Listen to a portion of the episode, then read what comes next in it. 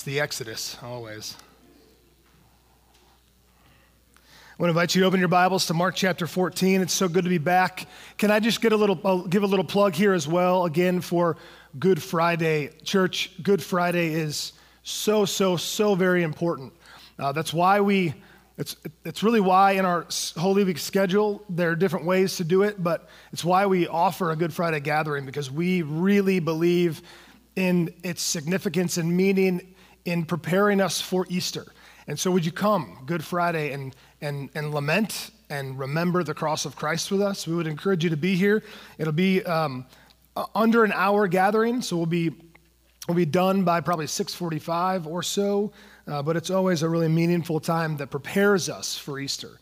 And so I would encourage you to come. Again, we're going to be in Mark chapter 14.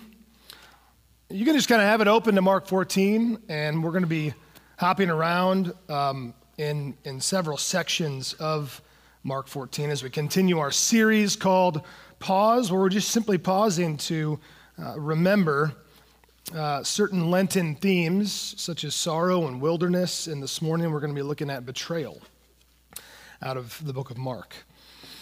Uh, I know it may be hard to believe, uh, but uh, for most all of my middle school and high school uh, years, one of my top favorite artists was Tupac Shakur. Are you shocked? Anybody else? Tupac fan? Makaveli, one of the most influential rappers of all time. I used to ride my bicycle to, I don't even know if my dad knows this, this is confession. I used to ride my bike to Streetside Records. Anybody go to Streetside growing up? Streetside Records uh, on Manchester Road with, with my neighbor buddies, and we would walk the aisles and we would look for music. And all I was introduced to when I was younger was, was Christian, like CCM music, contemporary Christian music.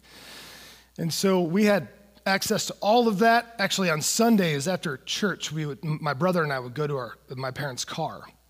We would turn the radio on, and we would always listen to Christian music until we found that there are other stations. We didn't even know there were other stations that had other forms of music. And so we would listen to that, and then, like, right before my parents got in the car to join us, we'd like flip it back to Christian and be like, Jesus. Like, so, but we discovered there's other music, and I discovered Tupac Shakur. And I used to bring his cassette home, and um, I would take a Sharpie and block out the, the parental advisory little box on it. Uh, like, like, what's that little weird box on there now? But, anyways, uh, lots of confessing happening right now. But Tupac began addressing issues of gang violence in the rap community. Uh, especially, he, he was especially concerned with the, the, the rivalries between East Coast and West Coast rappers in the, in the early 90s. And then in the mid 90s, he became paranoid uh, that others within his label were turning, were turning their backs on him. Actually, his last two albums were named Me Against the World and All Eyes on Me. And it was a, it was a really, a, for him personally, kind of a downward spiral from there. Tupac would eventually uh, only surround himself with his closest friends and with security in his final days. And sadly, his fears were not unfounded. Um, he, he, at first, was ambushed in 1994 inside of a recording studio, of which he survived that attack. And then eventually, he was killed in a drive by shooting two years later while in Las Vegas. Not long before his killing, he was quoted as saying, The less friends, the less chance of being betrayed the less friends, the less, chan- the less chance of being betrayed. Author of the series of dystopian novels, The Hunger Games, Suzanne Collins, talks about how almost every plot she writes is, is this for, for there to be betrayal, there would have to be trust first. Right? And this morning, we're going to wrap up our series that we're calling again Pause, where we've sought to slow down and consider themes that we don't often want to consider. Challenging themes, again, of wilderness and darkness and sorrow and grief. And I even feel that in my soul right now. I feel a heaviness Even as we're entering into this particular theme and topic this morning, I feel as though there are just tears kind of waiting to emerge, as these are heavy subjects. Quite possibly the most emotionally exhausting and devastating theme of betrayal is the one that we're going to address this morning by looking at the story, looking at the story of Judas. On Palm Sunday, we commemorate the entrance again of Jesus into Jerusalem. And Tim and Rona, thank you for so beautifully walking us through that story. We commemorate the entrance of Jesus into Jerusalem in Mark chapter 11 as the, as the crowd shouted, Hosanna, Hosanna, which means save us. And so they are shouting, Save us, the one who comes in the name of the Lord to Jesus. Jesus hears their chanting, their praise, and their plea knowing that he too would soon be betrayed and abandoned by that very same crowd. That he would be left alone to endure a most brutal, humiliating beating and death. His followers would soon scatter after concluding that he could not save them, that he was not the Son of God, and they would disperse. Let me read some of the texts for us this morning that we're going to be addressing and looking at to give us some context. Mark 14, verses 1 and 2. I want to begin there. It was now two days before the Passover and the feast of unleavened bread. And the chief priests and the scribes were seeking how to arrest him by stealth and kill him. For they said, Not during the feast, lest there be an uproar from the people. Verse 10 Then Judas Iscariot, who was one of the twelve, went to the chief priests in order to betray him to them. And when he heard it, and when they heard it, they were glad and promised to give him money. And he sought an opportunity to betray him. Verse 17 And when it was evening, he came with the twelve. And as they were reclining at table and eating, Jesus said, Truly I say to you, one of you will betray me, and one who is eating with me. They began to be sorrowful and say to him one after another, Is it I? He said to them, It is one of the twelve, one who is dipping bread into the dish with me. For the Son of Man goes as it is written of him, but woe to the man by whom the Son of Man is betrayed. It would have been better for that man if he had not been born. Move with me over to verse 26. And when they had sung a hymn, they went out to the Mount of Olives. And Jesus said to them, You will fall away. You will all fall away, for it is written, I will strike the shepherd, and the sheep will be scattered. But after I am raised up, I will go before you to Galilee. Peter said to him, Even though they all fall away. I will not. And Jesus said to him, Truly I tell you, this very night, before the rooster crows twice, you will deny me three times. But he said emphatically, If I must die with you, I will not deny you. And they all said the same. Verse 43 And immediately while he was still speaking, Judas came, one of the twelve, and with him a crowd with swords and clubs from the chief priests and the scribes and the elders. Now the betrayers have given them a sign, saying, The one I will kiss is the man. Seize him and lead him away under guard. And when he came, he went up to him at once and said, Rabbi, and he kissed him. And they laid hands on him and seized him. One of those who stood by drew his sword and struck the servant of the high priest and cut off his ear. And Jesus said to them, Have you come out as against a robber with swords and clubs to capture me? Day after day I was with you in the temple teaching you, and you did not seize me. But let the scriptures be fulfilled. And they all left him and fled. Verse 51 And a young man followed him with nothing but a linen cloth about his body, and they seized him. But he left the linen cloth and ran away naked. There's a common theme throughout this chapter and the end of the earthly life of Jesus, and that theme was betrayal. The word betray means to mislead. Whenever we betray someone, we're guilty of misleading them. Betrayal in a relationship happens when two people enter into an agreement to head down a path of relational commitments, and then one of those people leaves that path. The person left behind has been misled and left to pick up the emotional pieces, and it hurts. It hurts because we were created in God's image, and God is fully and completely and entirely faithful and loyal and kind. Betrayal stands in stark contrast to the fidelity of God that we know and we feel in our souls. In other words, as believers, we both feel our own proclivity to betray and simultaneously feel God's constant, consistent, and perfect dedication to us. But betrayal is not just infidelity or unfaithfulness, it's every broken promise, every harsh and unkind word.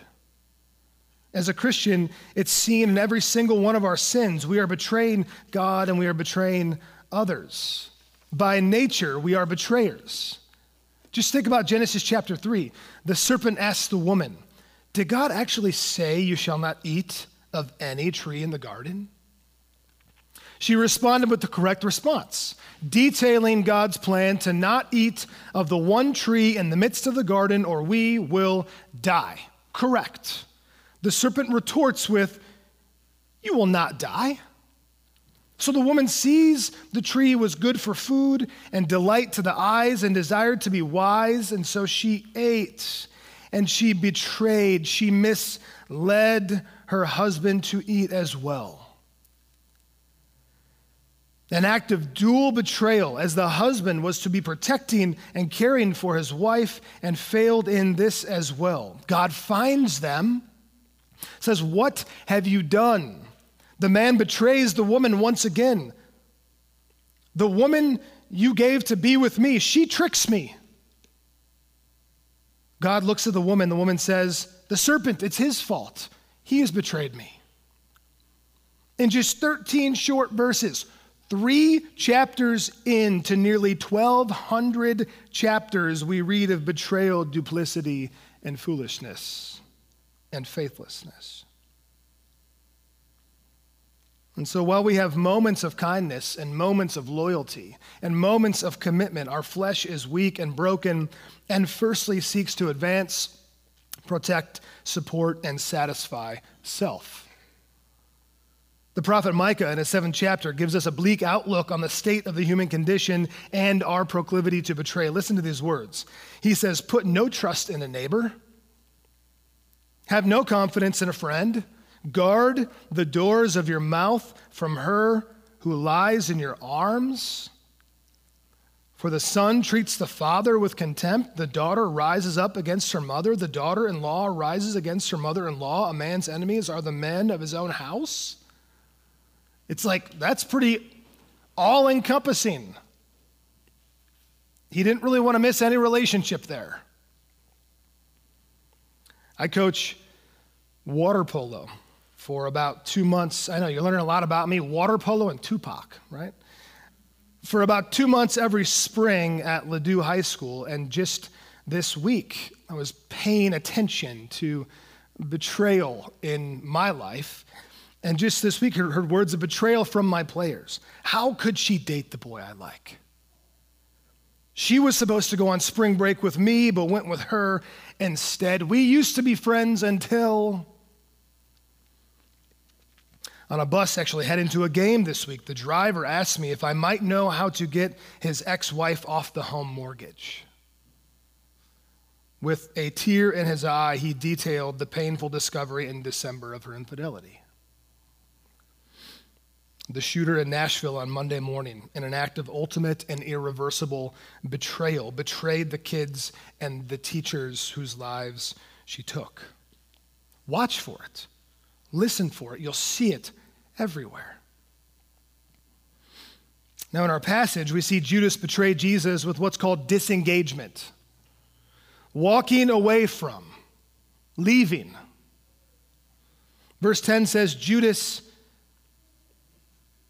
we who was one of the twelve, he was in Jesus' circle, went to the chief priests in order to betray him to them. And he sought an opportunity to betray him. This was the moment of decisive disengagement for Judas, cutting the cord of loyalty to Jesus. This is the most common form of betrayal in marriage. But also when one party in any relationship weighs the scales, concluding the benefit being offered, whatever it is, for Judas it was money, is better than remaining loyal, faithful, and true. Disengagement sends the message that you are of lesser value than what is being offered. And it's devastating. Now, per contra, or the opposite of betrayal, is constancy. Constancy, commitment, which requires trust and vulnerability and a willingness to be hurt, yes. Constancy says this I choose to walk this path with you. I will not disengage. I will not leave. I won't fight you, I will fight for you. I am near, I am here. As Jesus puts it, I will never leave you, I'll never forsake you, even when you betray me. In traditional wedding vows, till death do us part. As Joshua is taking the Israelites into the promised land, the Lord says to him, I will never leave you or forsake you. As Jesus tells his disciples in Matthew chapter 28, I will be with you until the end of the age. What does that mean? Forever.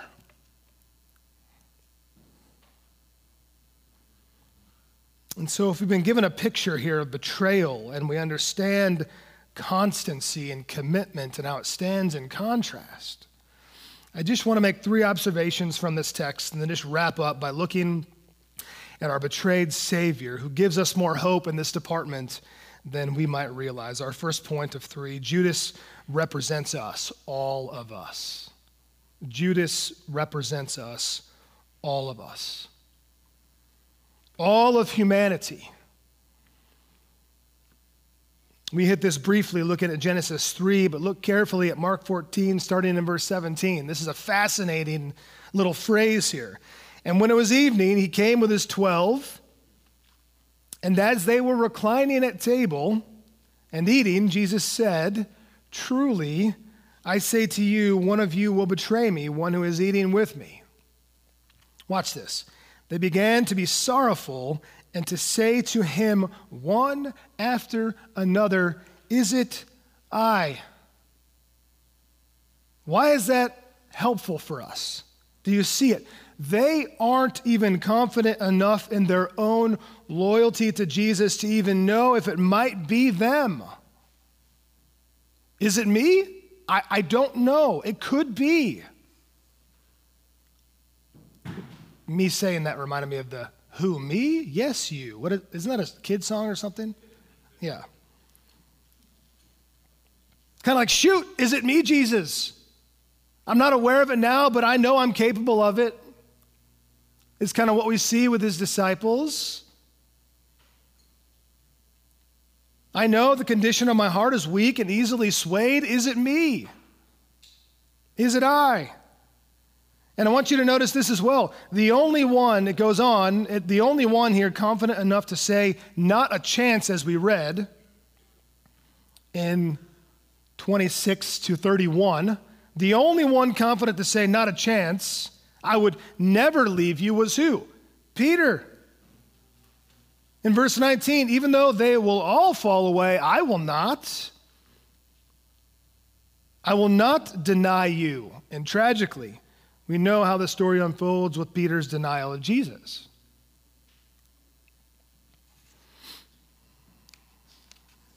Zealous, loyal, committed Peter. Church, the good news of the gospel begins with a loud confession and admittance of our guilt, not our innocence, our unfaithfulness, not our faithfulness. Jesus will not honor the proud who piously pretends to be perfect. He honors those whom confess their need. Judas represents all of us. Secondly, Judas wanted a Messiah who would punish the bad and reward the good. And Jesus said, No one is good except God alone. So, Jewish people were waiting for a Messiah that would deliver them from the oppression of the Romans and punish the wicked. And there's nothing wrong with this. This is a good thing. This is a good desire for them to have. We are right to cry out for deliverance from oppression and injustice. But Jesus showed up with a different agenda. The first time Jesus announced his messiahship was actually in Luke chapter 4. And here's what he said I want you to see this The Spirit of the Lord is upon me, because he has anointed me to proclaim good news to the poor. He has sent me to proclaim liberty to the captives, to set at liberty those who are oppressed, and to proclaim the year of the Lord's favor. That's Jesus. The Jews are thinking, Hey, that's us. That's us. And so it says, and they all spoke well of him. Like, hey, you're going to be a really good preacher one day. Keep it up. To Jesus. But then Jesus does something totally unexpected. He goes on to explain how in Israel's history, God always showed compassion to the people that Israel, that Israel considered outsiders even enemies. He says in the days of Elijah, when the heavens were shut up three years and six months, and a great famine came over all the land, Elijah was sent to none of them, but only to Zarephath in the land of Sidon, to a woman who was a widow. Of all the hungry people in Israel, the only one that God showed mercy to was not even a Jew. And there were many lepers in Israel in the time of the prophet Elijah, and none of them was cleansed, but only Naaman the Syrian. God only healed Naaman, the captain of the enemy army. So instead of showing up to punish evil and reward the insiders, Jesus came preaching to the outsiders.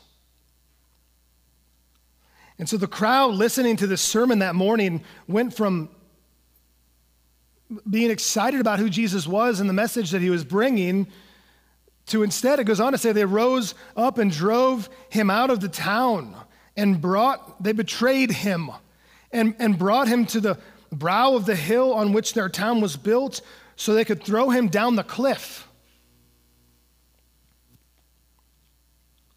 Jesus' message was that all of us, at our very best, fall short and we need a Savior.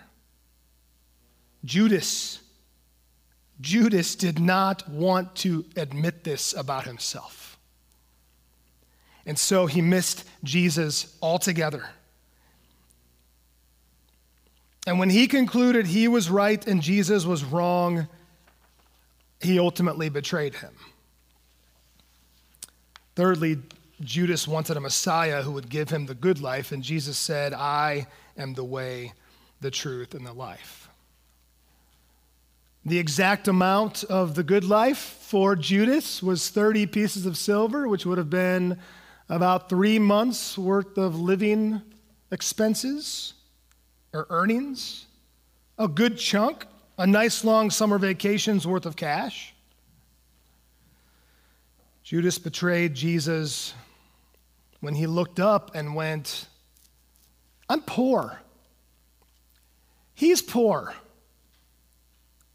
Jesus spends time with the poor. I'm hot. I'm tired. I don't really know if I believe this guy anymore. I don't want this life anymore. And to that, I would say if we conclude the blessings of following Jesus have to do with material wealth and comfort, we are not following the Jesus of the Bible. The blessings Jesus promised always, always, and only have to do with you get me. I am the blessing. For Judas, that didn't cut it. Before Judas left in verse 20, it's a tragic ending here. Jesus had offered him a portion of the Passover bread, and this was a moment in the feast called the Korech. You dip the bread into sauce made of bitter herbs, and that symbolized the bitterness of sin and deliverance from it. And get this Jewish tradition was that the host would offer the bread dipped in the bitter herbs to someone in the room that he knew well and loved deeply. It was an honor to receive it. The host was saying, You are special to me. Jesus hands that piece, he gives that offer to Judas. It was Jesus' way of saying, The invitation is still good. And Judas rejected it.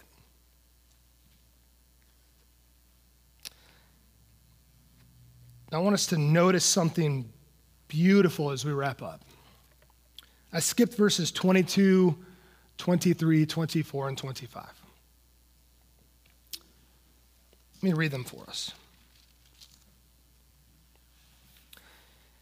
And as they were eating, this may be very familiar to you, what he does here.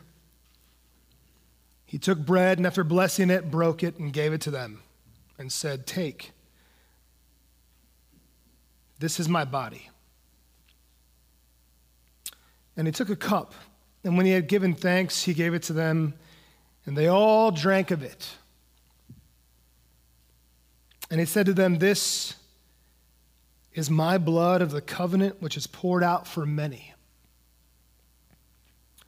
Truly I say to you, I will not drink again of the fruit of the vine until that day when I drink it new in the kingdom of God. I want you to see this. Sandwiched between the betrayal of Judas and the denial of Peter is the institution of the Lord's Supper. The Lord's Supper has its roots in the Passover meal, except here in this story, Jesus flips the script and he institutionalizes his sacrifice as the new covenant that would atone for their betrayals, for their denyings. Flanked by denial and betrayal, Jesus says, I have an offer for you. From the slaughtered lamb in the Old Testament, he offered himself as the Lamb of God in his final meal with his disciples.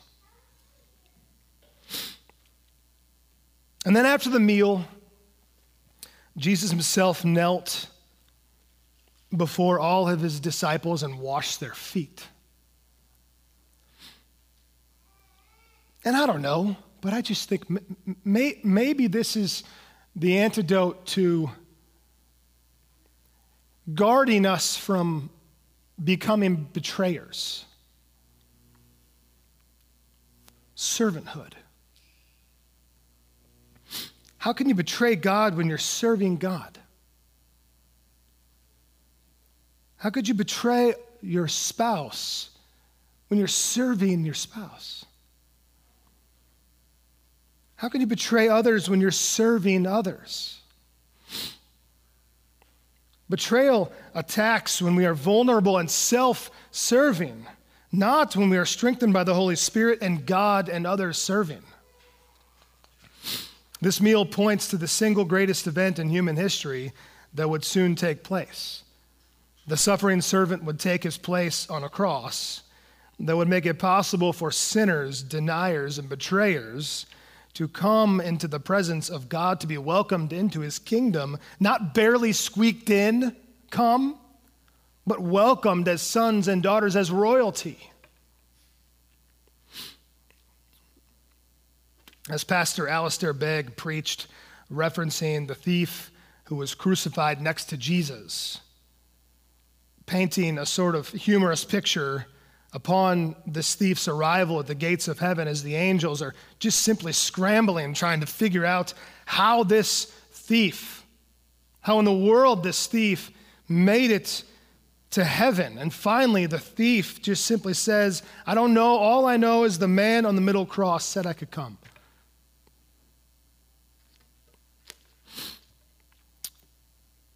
Thanks be to God that He still invites us in all of our disobedience, in all of our sins, in all of our betrayals. He still says we can come. May the perfect faithfulness that God has for you lead you to honor Him, to love Him, to follow Him, and to serve Him with your life. Amen. Will you pray with me?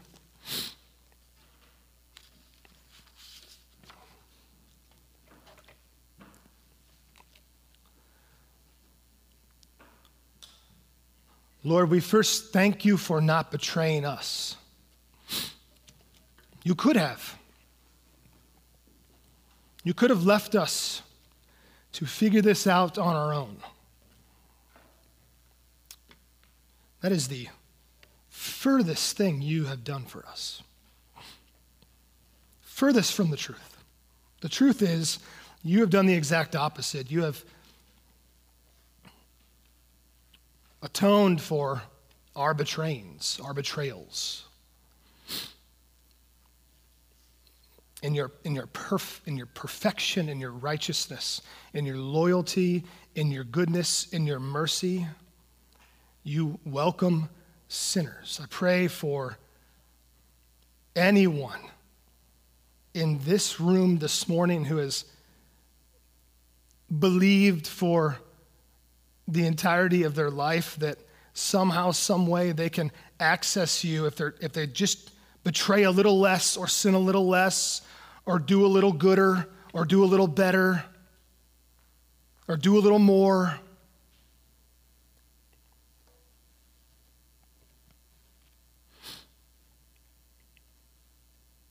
You alone are good.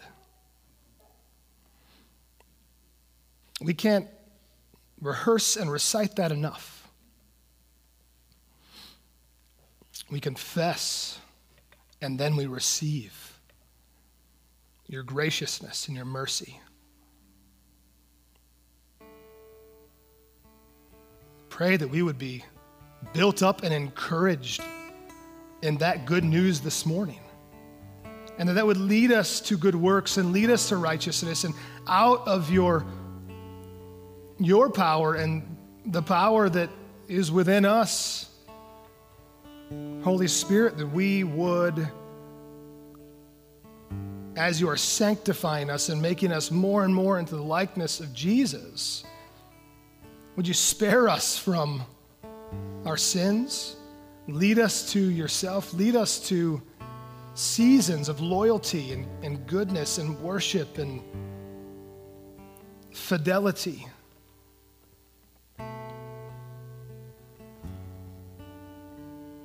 Those are good times. And we want more of them. You're, you're a good God. And we thank you this morning for being so gracious to us. We pray all this in the name of Jesus, our Savior, our King. Amen, amen, and amen.